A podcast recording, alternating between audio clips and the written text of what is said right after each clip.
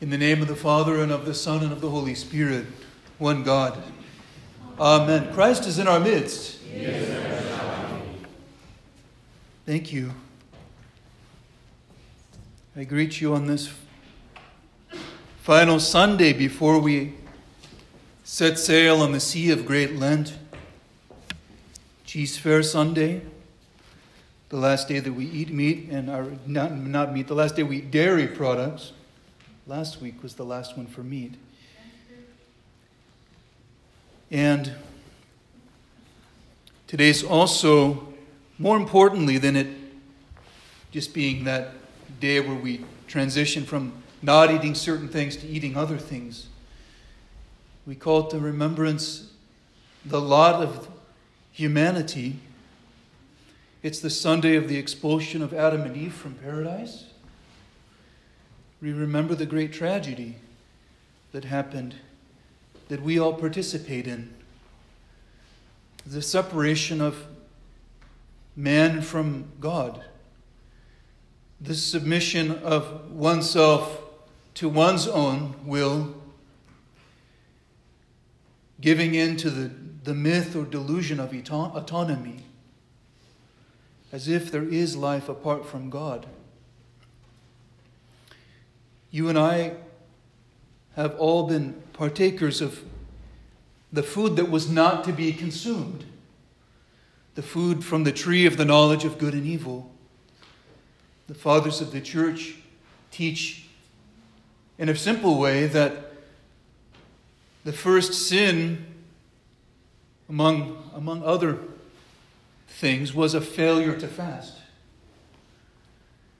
The, our first parents were told, Do not eat of this. You can eat anything you want, but do not eat of this, this one thing. I'm constantly reminding people and the man in the mirror that there is no freedom without restraint. If you can do everything and you, without being able to say no to yourself, then you're not free. And God understood this. He wanted to afford us the dignity of our personhood, those created with free will, most truly. So He granted us a challenge. You can do all of this, but not this. Don't eat this. And even the fathers of the church teach don't eat this yet. Teaching that eventually, with time and with maturation, Adam and Eve, who were newly formed, newly formed, innocent, but not mature yet, would have been granted the ability to even partake of that fruit freely. But first they had to be able to say no. And they failed at that, and we and we fail at that. What is the antidote to our fail to our failure to fast? What's the correction to it? Fasting. The practice of fasting. What you fast from, how exactly you fast, all of that is secondary to the realization that we need to learn this exercise of restraint. I always like to call to mind the teaching that I heard that was handed down from an Athonite monk. The fruit of the Spirit is love, joy, peace, patience, kindness, goodness, gentleness. Did I say faithfulness? Self control. Love, joy, peace, patience, kindness, goodness, gentleness, faithfulness, self control. And you can see how I did it from top to bottom because I heard this teaching that those are set up as the rungs of a ladder. And in order to be able to ascend to love, you have to first have self control. Otherwise, you don't, we don't understand what love is. It's all about me or my emotion or how, or how I feel, what I want. And therefore, it's not about true love at all love of God and love of others, that kenotic, that self giving love. It's about a self satisfying parody of love, which the fathers called philautia, self love, which is not love at all. So we the institution of fasting has become necessary for humanity in order to get back on track and to correct what has been flawed in our lives. This lack of self control. How you fast, the quantity of food you eat, all those details, those can be worked out, and they must be. They must be. But they won't make sense to you, and they will come as an intense burden on you if you first don't understand what, what transgression and what failure we're seeking to correct by fasting. And a little popular phrase about fasting is that fasting without prayer is just a diet. Fasting without prayer is just a diet, and we're, we want to go on a diet from sin. Like for our whole life. Let's try to diet from sin, okay? Um, but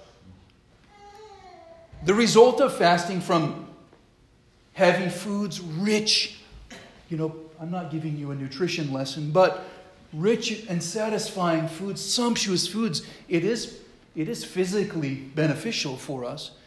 But again, that's not nearly as important because what happens is when we're weighed down by our constant desire for satisfaction, it's like we're walking around with concrete shoes on. It's hard for, the, for us to ascend to heaven.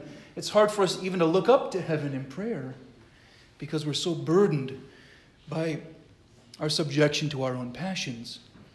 So it's the Sunday of the expulsion of Adam and Eve from paradise because they separated themselves from God. And the human condition is a result of, is the natural consequence of that. The punishment is self inflicted, the byproduct of our own mistakes. And we can see that in our own lives. And now, you and I, we've inherited an illness, an illness that we're seeking to be healed from. And the church expertly leads us, leads us on the path of healing. If we're willing to take the teaching of the church seriously, and that's the question. Am I willing to take the teaching of the church seriously, not just superficially? I wrote to you guys a little letter. Let's take a journey of the heart. You know, it requires the body. You can't disembody the heart. The heart is connected to you, and you rely on it physically and spiritually. But when you go into that place and take that journey, it starts to integrate your being, soul and body physical and spiritual. Because that's, that's what happened when God created us. He took the dust of the earth and He breathed His breath into it, and He made you and I. Not so that we could be weighed down by the things of the earth, but glorified, lifted up, drawn to God by them. So that's a very important lesson for us to hear today. It's also called Forgiveness Sunday. Forgiveness Sunday. And if there is one thing that is distinctive of Christians, it should be that our life is defined by our need for forgiveness for the mistakes that we've made and our ability to forgive.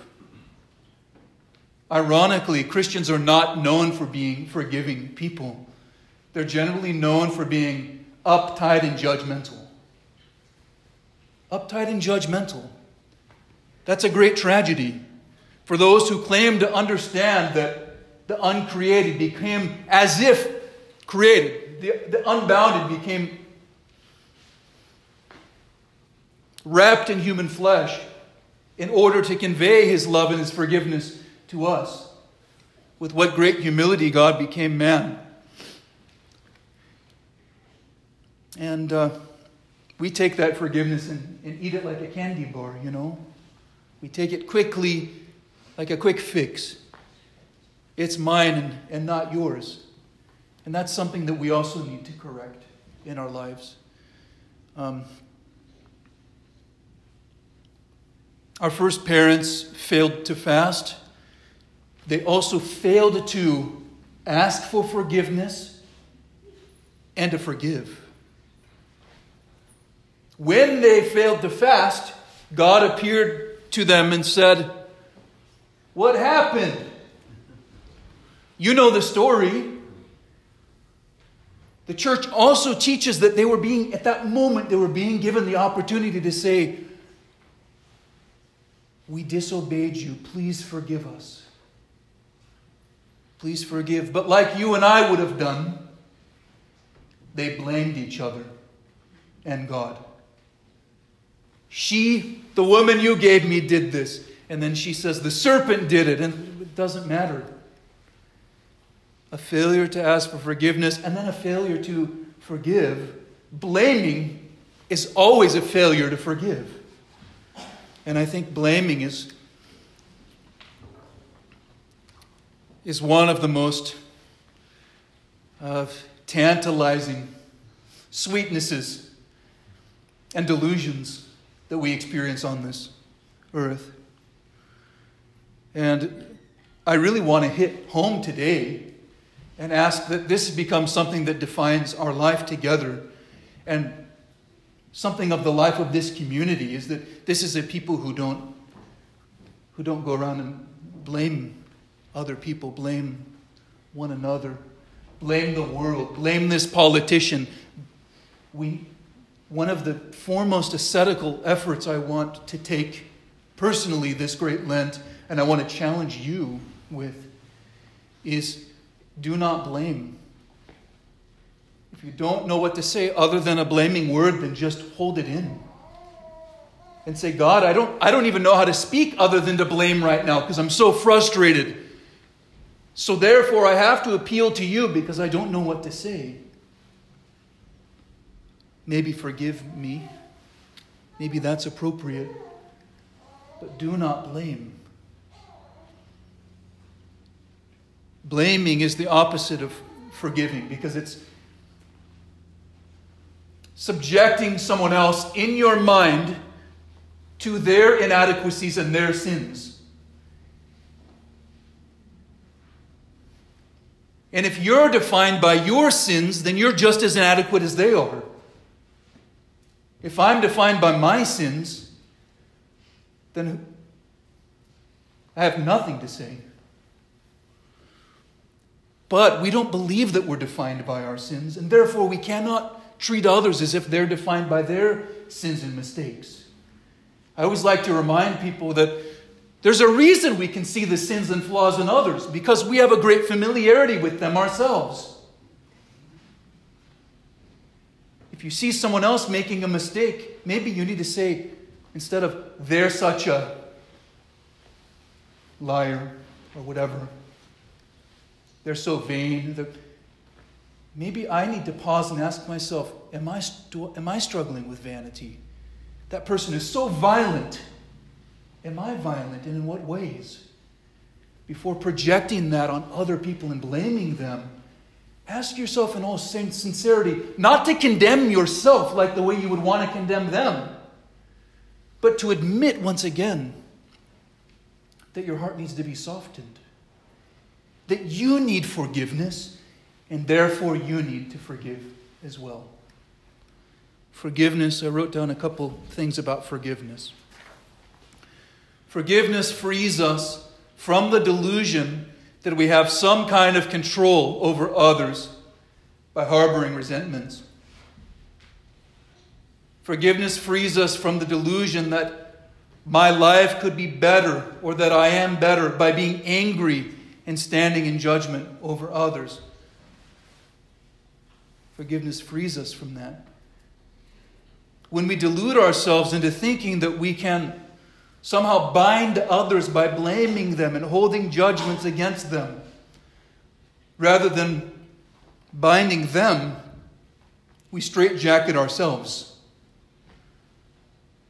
When we think that we can bind others in our mind by judging them, all we're doing was we're tightening our own straitjacket.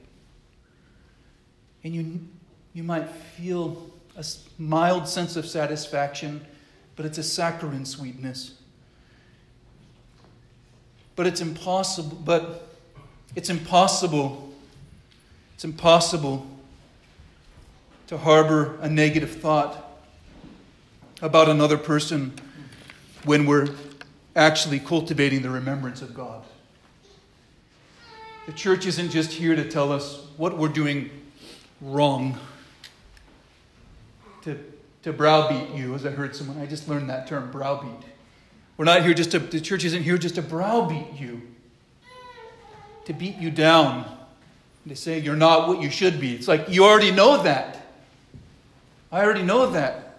The church is also constantly telling us what we were created to be free from hatred, free from resentments, even a little. I'm not going to say you, you're going to be totally free from sin, but a little less bound by sin in your life. She shows us the way how to do it. She shows us the path. You guys probably know I read a lot of books about prayer and I read a lot of ascetical literature, and there was one, one quote that keeps sticking with me.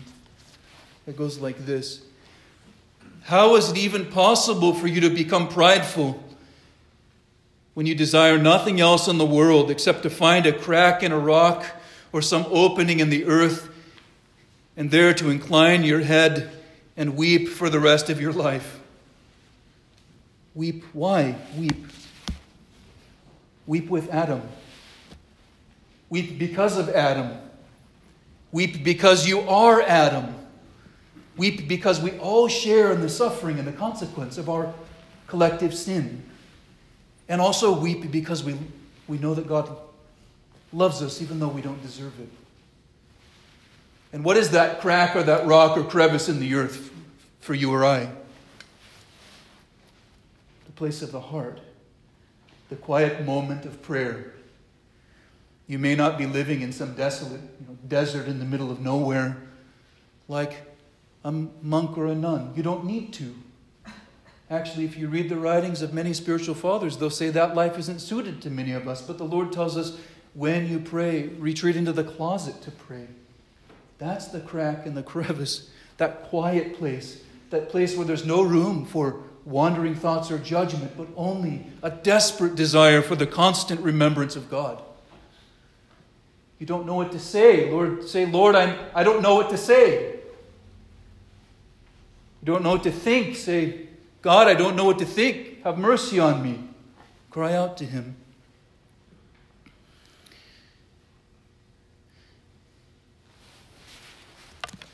I didn't think I had much to say.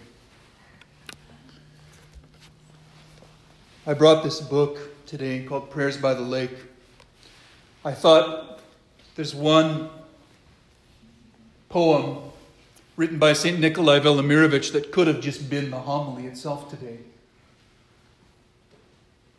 Kind of a, um, not too long, not too short. But I decided I wanted to end the homily today by reading this, this prayer on forgiveness and especially on blessing my enemies. And who, who is our enemy that, but anyone that we, we would perceive as any kind of threat in our life? And how do we know when we're perceiving of someone as a, a threat? We constantly we want to retaliate and we want to blame. We bite back. We want to respond with a shove. And that's the opposite of the life of love and tenderness that we want to cultivate here, especially during this holy season. So I pray that God would grant us a sustained change as we take seriously the opportunity that He's giving us in the days to come. And I'll end by reading this beautiful poem from the book Prayers by the Lake. This would be great uh, Lenten reading.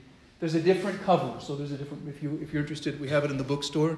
If you're interested in it, series of kind of poems or hymns that could be done for a devotional reflection. It goes like this Bless my enemies, O Lord. Even I bless them and do not curse them. Enemies have driven me into your embrace more than friends have. Friends have bound me to the earth. Enemies have loosed me from the earth and have demolished my, all my aspirations in the world.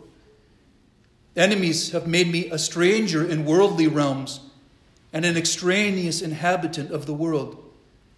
Just as a hunted animal finds safer shelter than an unhunted animal, so have I, persecuted by enemies, found the safest sanctuary, having ensconced myself beneath your tabernacle, where neither friends nor enemies can slay my soul. Bless my enemies, O Lord, even I bless them and do not curse them.